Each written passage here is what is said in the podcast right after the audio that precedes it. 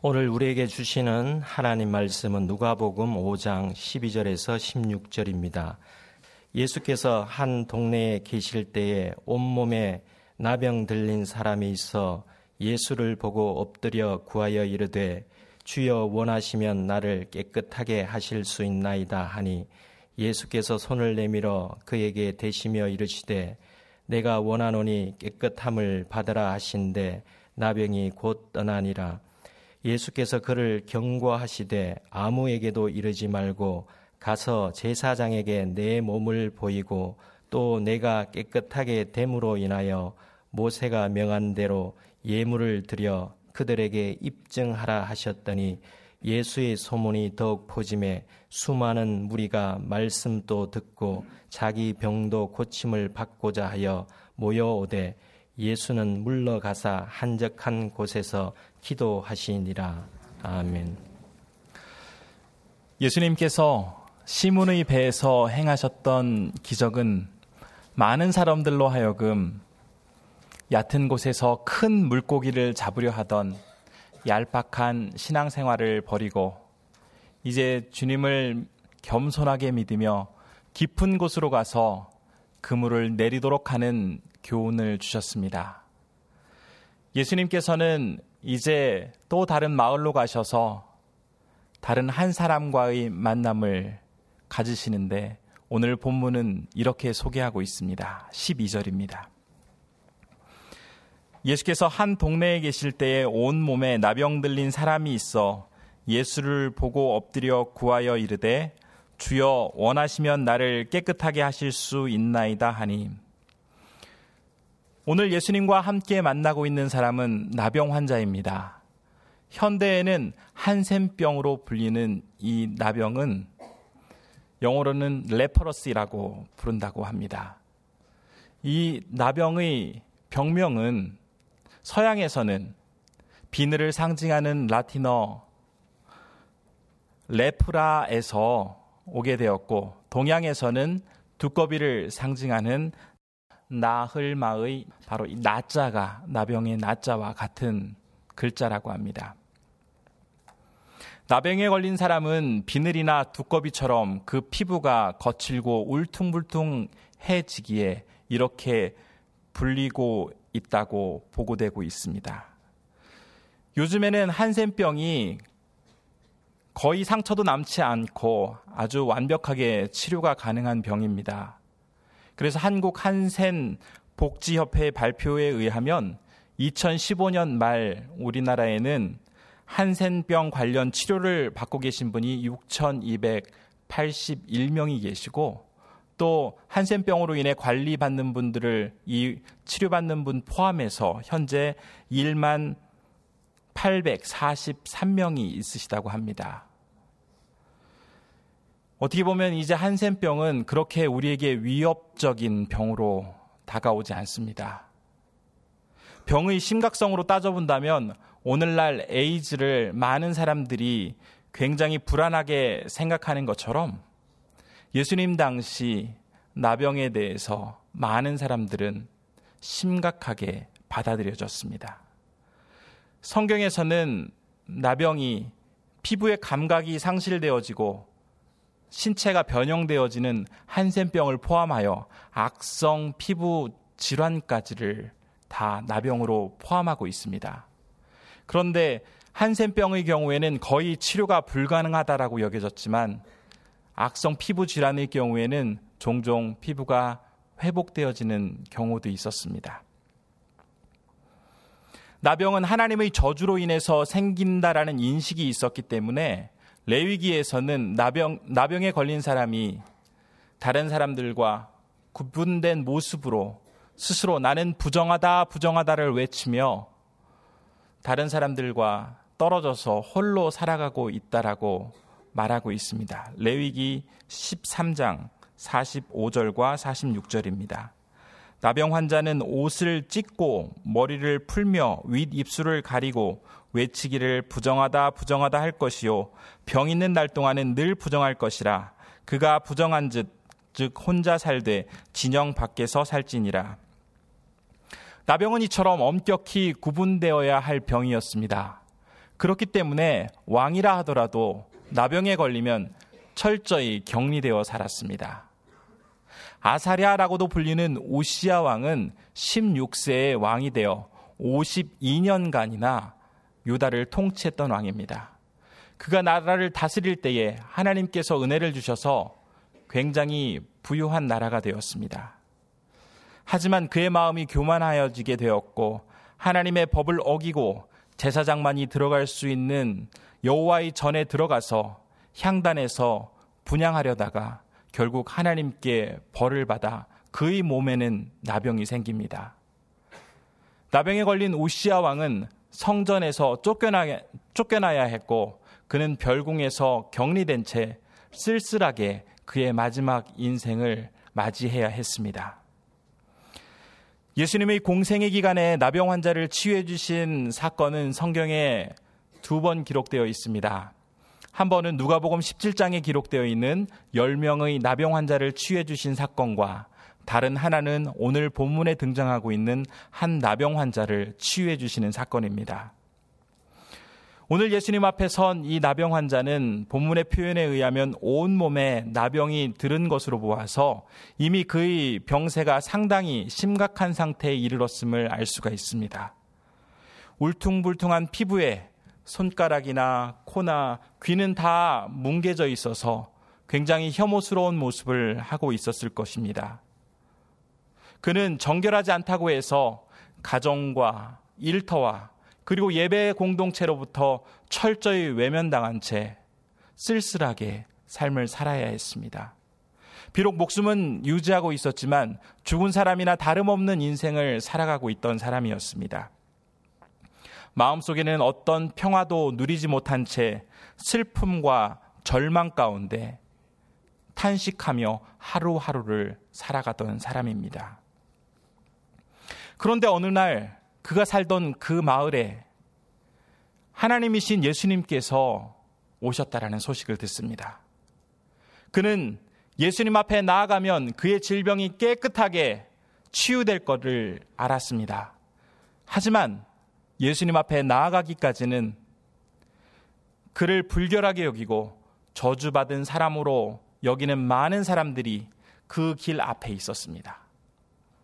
하지만 이 나병 환자는 용기를 내어 그들을 뚫고 예수님 앞에 섭니다. 예수님 앞에 선 이 나병 환자는 내가 지금까지 억울하게 살았으니 주님 나를 지켜주시, 나를 고쳐주십시오 라고 말한 것이 아니라 본문의 표현, 본문의 표현에 의하면 원하시면이라는 표현을 사용하고 있습니다. 즉, 나의 모든 치유를 나병 환자 입장에서 주님께 요청한 것이 아니라 주님께서 원하시면, 주님께서 그렇게 하시기를 원하신다면 나를 고쳐주십시오 라고 주님께 의탁하고 있는 것입니다. 이처럼 참으로 겸손하고도 주님을 진심으로 의지한 이 나병 환자의 모습에 대한 주님의 반응이 13절에 나오고 있습니다. 예수께서 손을 내밀어 그에게 대시며 이르시되 내가 원하노니 깨끗함을 받으라 하신데 나병이 곧 떠나니라. 많은 사람들은 이 나병에 걸린 환자와 함께 하려 하지 않았습니다. 하지만 고통 가운데 있는 사람과 함께 고통을 나누시길 원하셨던 주님께서는 이 나병 환자의 마음 가운데 있는 슬픔과 절망을 아셨기 때문에 그에게 가까이 가셨고 또한 그와 함께 하고자 하셨습니다. 모든 사람은 그 누구도 예외 없이 죽음과 질병으로부터 자유로울 수가 없습니다. 왜냐하면 죄인이기 때문입니다.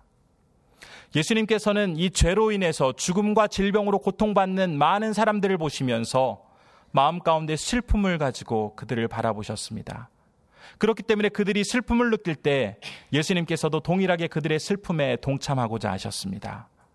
특별히 이러한 주님의 마음은 나사로의 무덤 앞에서 그의 죽음을 슬퍼하고 있는 많은 사람들의 그 마음 속에 예수님께서 함께 슬픔에 동참하고자 하는 그 모습을 통해서 우리는 잘 알 수가 있습니다. 요한복음 11장 33절의 말씀입니다.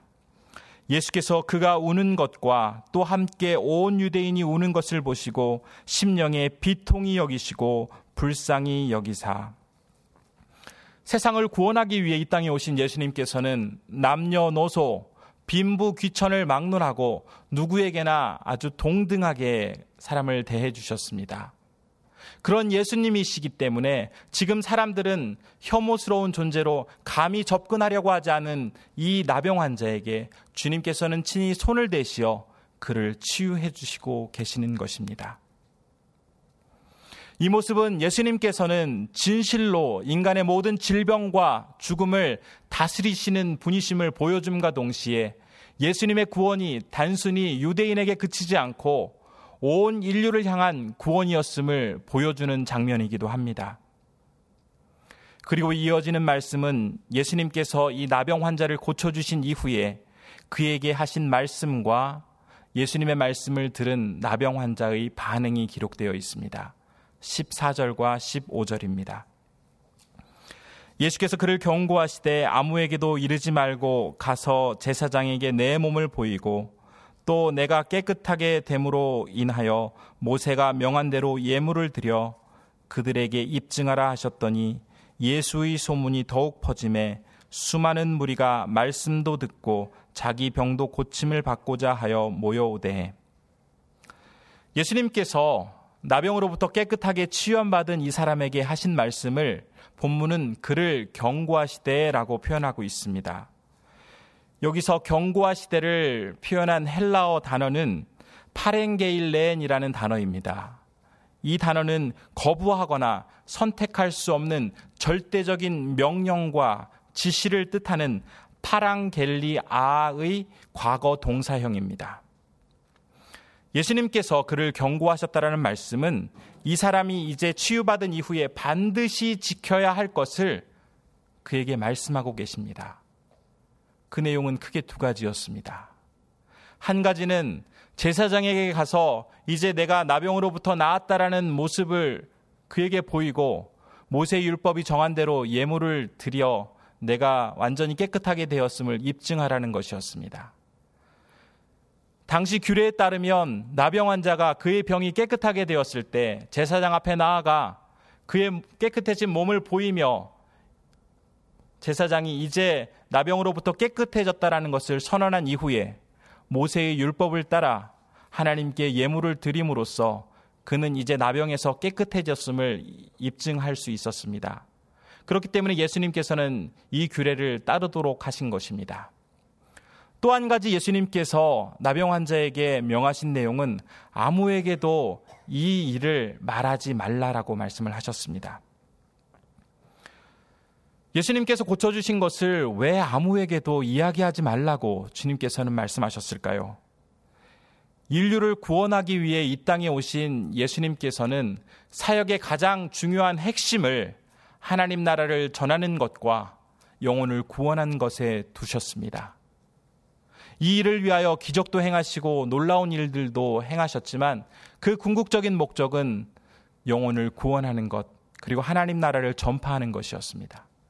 하지만 예수님의 이 놀라운 능력과 이적을 바라보는 많은 사람들은 저 예수님이라면 내 문제를 해결해 줄 수 있는 신비한 능력을 가진 사람이다 라고 생각을 했고 그 예수님을 우상화하려는 그러한 모습을 예수님께서는 아셨기 때문에 그들에게 아무에게도 가서 이 이야기를 하지 말라라고 하셨던 것입니다.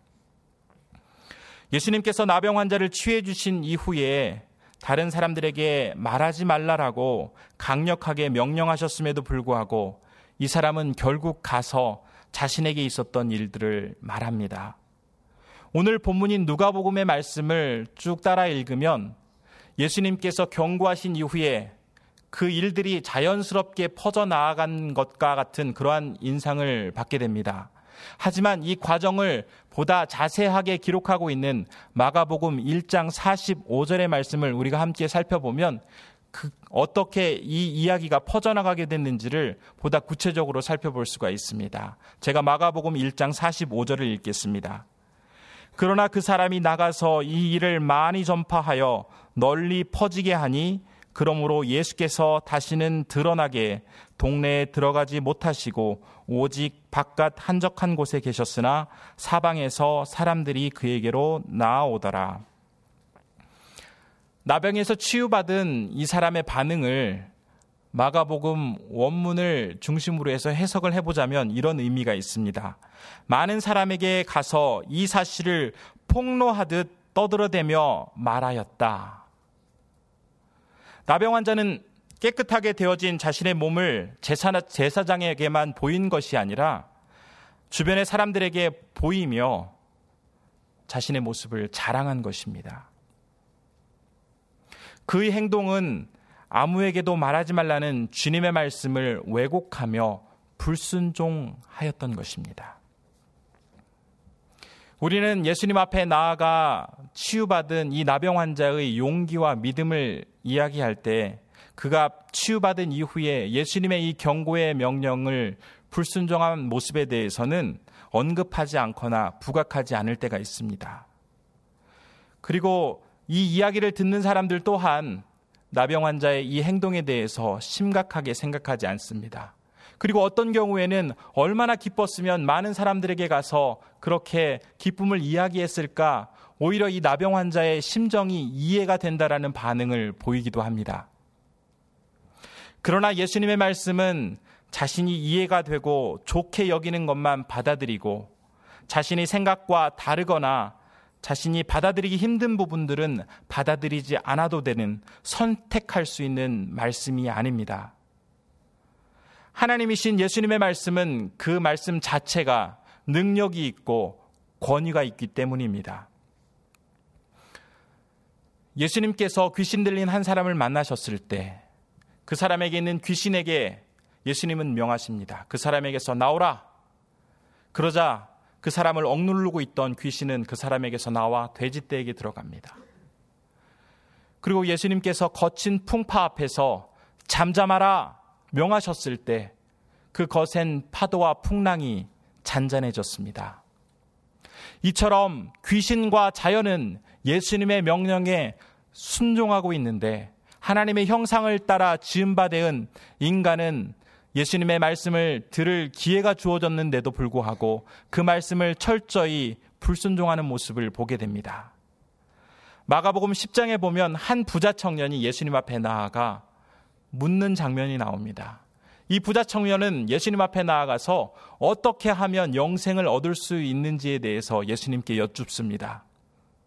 그러자 예수님께서는 내가 가지고 있는 모든 재물을 팔아 가난한 사람들에게 나누어 준 이후에 나를 쫓으라 라고 말씀을 하십니다.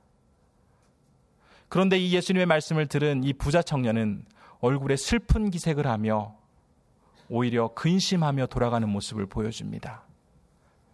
그는 예수님의 말씀에 불순종하였습니다.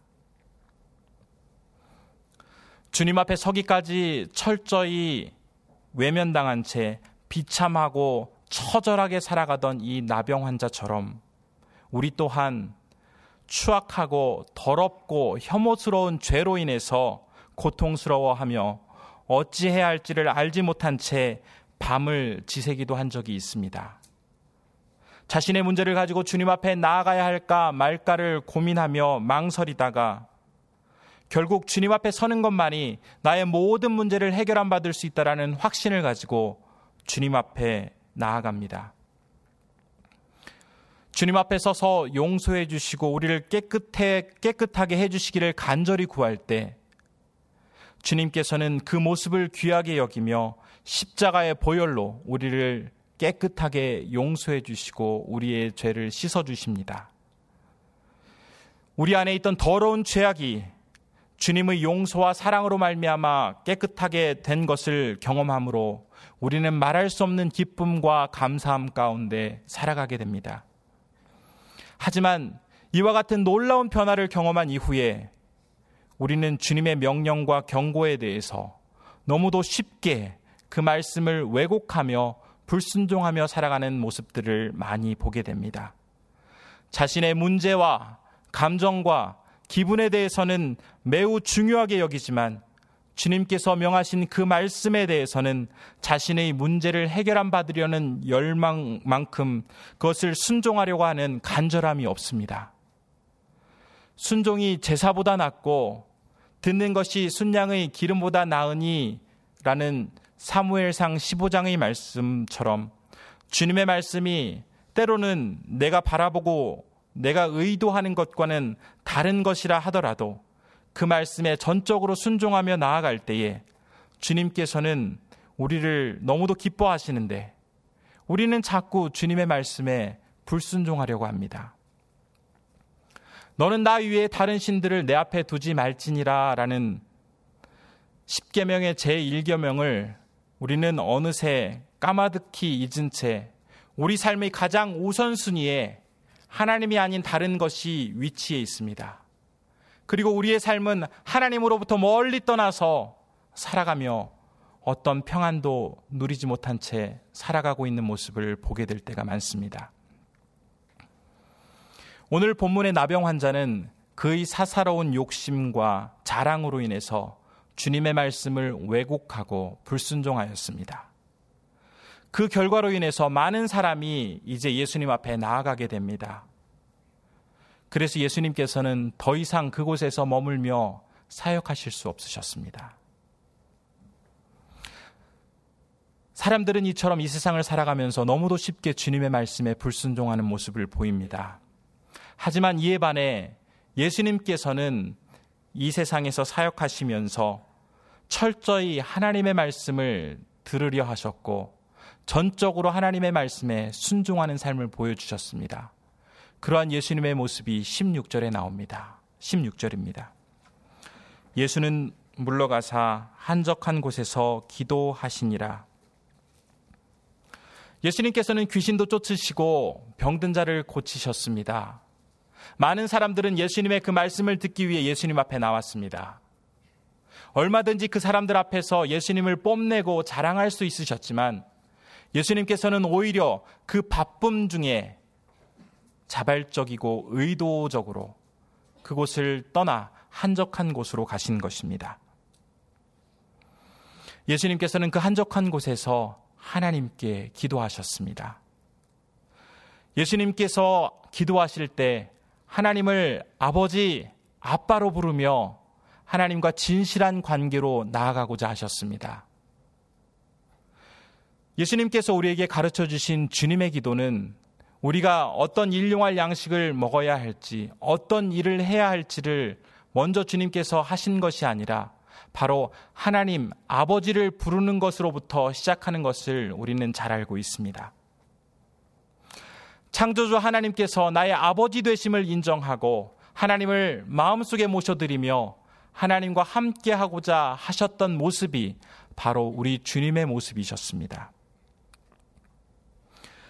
이런 주님의 모습은 철저히 하나님께 순종하는 삶을 사셨습니다.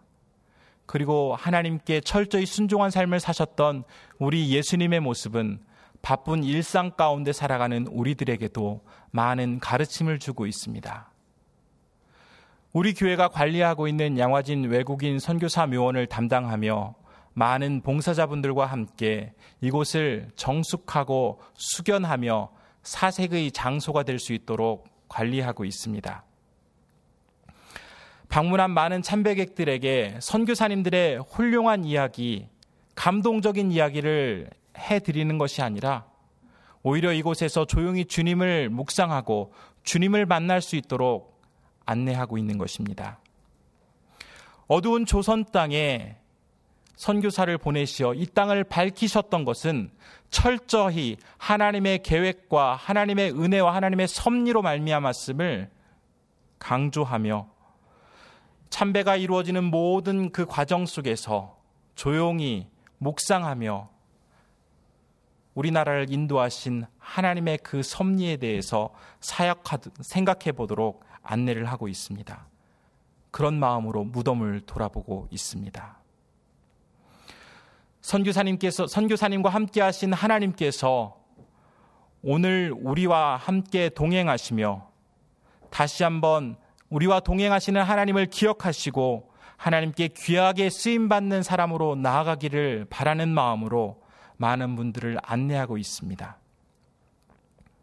도심 한가운데 이곳 양화진 외국인 선교사 묘원에서 주님을 진심으로 바라보고 주님을 만날 수 있는 장소가 이제 되었기에 많은 분들이 이곳에서 주님을 만나려고 주님의 그 음성을 듣기 위해서 오고 계십니다.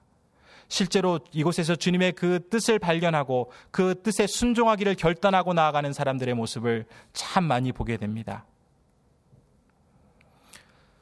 우리도 자발적이고 의도적으로 바쁜 일상 가운데 자신을 분리하고 구분하여서 하나님 앞에 의도적으로 나아가 더욱더 주님을 만나기 위해 우리 자신을 그 장소로 옮기는 노력이 필요합니다. 이러한 노력들이 우리에게 지속되어질 때 주님의 말씀을 사사로운 욕심으로 해석하려 하거나 왜곡하지 않고 그 말씀을 철저히 순종하며 살아갈 수 있게 되는 것입니다. 그리고 그 한적한 곳에서 결코 짧지 않은 그 하나님의 손을 기억하며 지금까지 나를 인도하셨던 그 하나님께서 나와 함께 하시고 앞으로 나를 계속해서 인도해 주실 것임을 우리는 더욱더 깊이 생각해 볼 수 있게 되는 것입니다. 오늘은 예수님의 탄생을 기리고 다시 오심을 대망하는 대림절 첫째 주일입니다. 하나님이신 예수님께서 인간을 구원하기 위해 인간의 몸을 입고 이 땅에 오셨습니다. 이 땅에 오신 예수님께서는 말씀을 전하시고 병든 자를 고치시고 죽은 자를 살리시느라 참으로 바쁜 일상을 사셨습니다. 그럼에도 예수님께서는 한적한 곳을 향하여 나아가셨습니다. 그곳에서 하나님과 깊은 교제를 하셨고 하나님께 기도드리셨습니다. 이러한 예수님의 모습은 이제 십자가에 달리시기 전 겟세만의 동산에서도 주님께서 동일하게 기도하는 모습으로 우리는 살펴볼 수가 있습니다. 많은 유혹이 주님 앞에 있었지만 주님께서는 기도하시며 그 유혹을 다 이겨내셨고 철저하게 하나님의 그 뜻에 순종하며 살아가셨습니다. 우리는 성경의 약속대로 반드시 다시 이 땅에 오실 예수님을 기다리며 이 세상을 살아가고 있습니다. 우리가 이 땅을 살아가는 동안에 철저히 하나님께 순종하셨던 그 예수님의 모습을 기억하며 우리가 다시 주님 앞에 서는 그날까지 우리 자신의 사사로운 욕심으로부터 주님의 말씀을 왜곡하거나 불순종하려고 하는 그러한 모습이 아닌 주님이 파랑겔리아, 주님의 명령과 주님의 경고에 철저히 순종하며 살아가는 우리들이 되어야 할 것입니다. 이를 위해 자발적으로 그리고 의도적으로 한적한 곳으로 우리를 옮겨 그곳에서 기도하며 아버지를 부르고 그분과 함께 깊은 교제를 이어나가려는 노력을 해야 할 것입니다. 이러한 노력이 우리 가운데 있을 때 점점 어두워가는 이 세상에서 자신을 이기고 온전히 주님께 순종할 수 있는 참 제자의 삶을 살아갈 수 있게 되는 것입니다. 기도하겠습니다. 은혜가 많으신 아버지 하나님, 죄로 인한 죽음과 질병의 굴레에서 살아가고 있던 참으로 연약하고 볼품없는 자를 구원하시어 참된 자유와 기쁨을 허락하여 주시기 위해 주님께서는 친히 인간의 몸을 입고 이 땅에 오셨는데 우리는 주님의 사랑과 은혜를 경험했으면서도 너무도 쉽게 주님의 말씀과 명령을 왜곡하고 불순종하며 살아갈 때가 참 많습니다.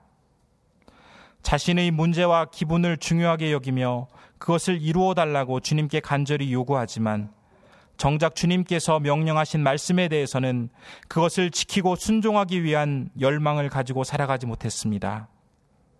바쁜 일상 가운데 주님의 말씀을 마음에 깊이 두지 않고 말씀을 내 입맛에 맞게 요리하여 받아들이려 하거나 의도적으로 말씀을 외면하며 주님의 마음을 아프게 해드리며 살아가는 모습들이 많이 있었음을 이 시간 주님 앞에 고백하며 회개하오니 용서하여 주십시오. 바쁜 사역 가운데에도 자발적이고 의도적으로 한적한 곳으로 가셔서 하나님을 아버지라 부르시며 친밀하게 교제하심으로 하나님께 철저히 순종하셨던 주님의 모습을 기억하여 우리도 기도 가운데 주님과의 친밀한 관계 속에서 주님의 파랑겔리아, 주님의 경고를 기억하고 그 말씀에 순종하기 위해 힘쓰는 자들로 살아가게 하여 주시옵소서 모든 말씀 예수님의 이름으로 기도드립니다. 아멘.